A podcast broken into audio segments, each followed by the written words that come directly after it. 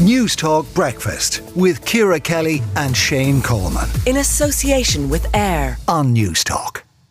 Wildfires in Hawaii have become the deadliest in modern US history. At least 93 people now confirmed dead. Uh, we are joined by Holly Honderich, a BBC reporter in Maui. Uh, Holly, just bring us up to date on these devastating wildfires that, that began last week.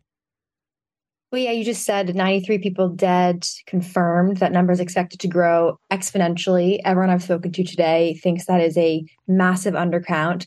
And in some ways, the government has confirmed this, right? Because they said yesterday night in the last formal update that only 3% of Lahaina, that's the coastal town that's been devastated by this fire, only 3% of that town has been searched. So we know from experience in California with the wildfires de- there, it will take days, weeks, even months to really comb through all the wreckage.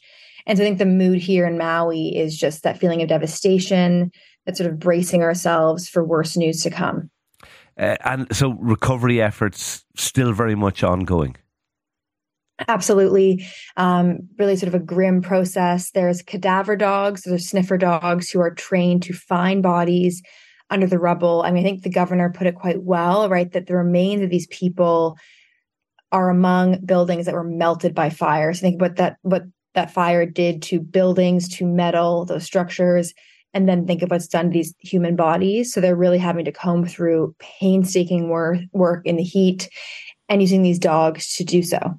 Okay. Uh, tourists are being told at this stage not to go to Maui, that it is not suitable for, for people holidaying at the moment.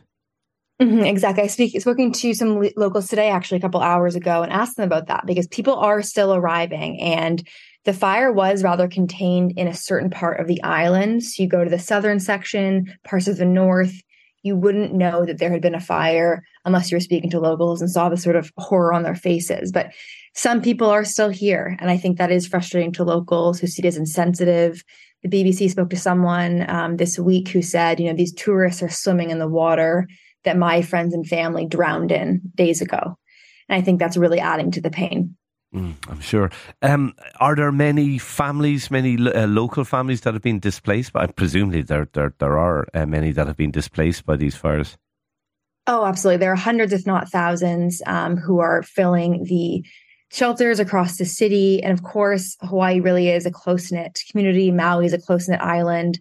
I was with a family a couple days ago, family of five. They have 23 visitors. It's across five households, this one large family who've all been displaced.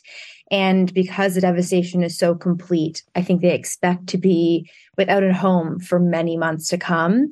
So it's a question of finding more long term housing. For now, most of these people are sleeping on cots, sleeping on air mattresses at these emergency shelters that have popped up at schools and churches across the island. Holly, how do you even begin to rebuild uh, a community, an island like this that has been so devastated? I think it's an open question. I think the truth is they're not even there. I mean, I was on the road to Lahaina, which is closed, but just um, up on that highway my first day here on Friday, and we were seeing sort of things like drywall, building supplies. But frankly, that seems like getting way ahead of ourselves. They are still combing through this wreckage, getting the power up, getting electricity on, you know, internet services. I don't think that we're going to see the rebuild happening for many months to come. People are traumatized. Absolutely. I think everyone knows someone who was affected. It's difficult speaking to locals. They're so devastated. And it's, you know, very common that tears come to their eyes. They know someone. They sort of feel like they're taken back there.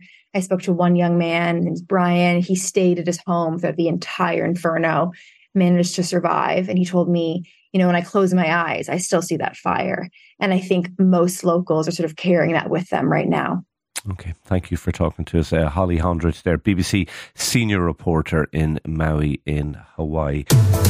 News Talk Breakfast with Ciara Kelly and Shane Coleman. In association with AIR. Weekday mornings at 7 on News Talk.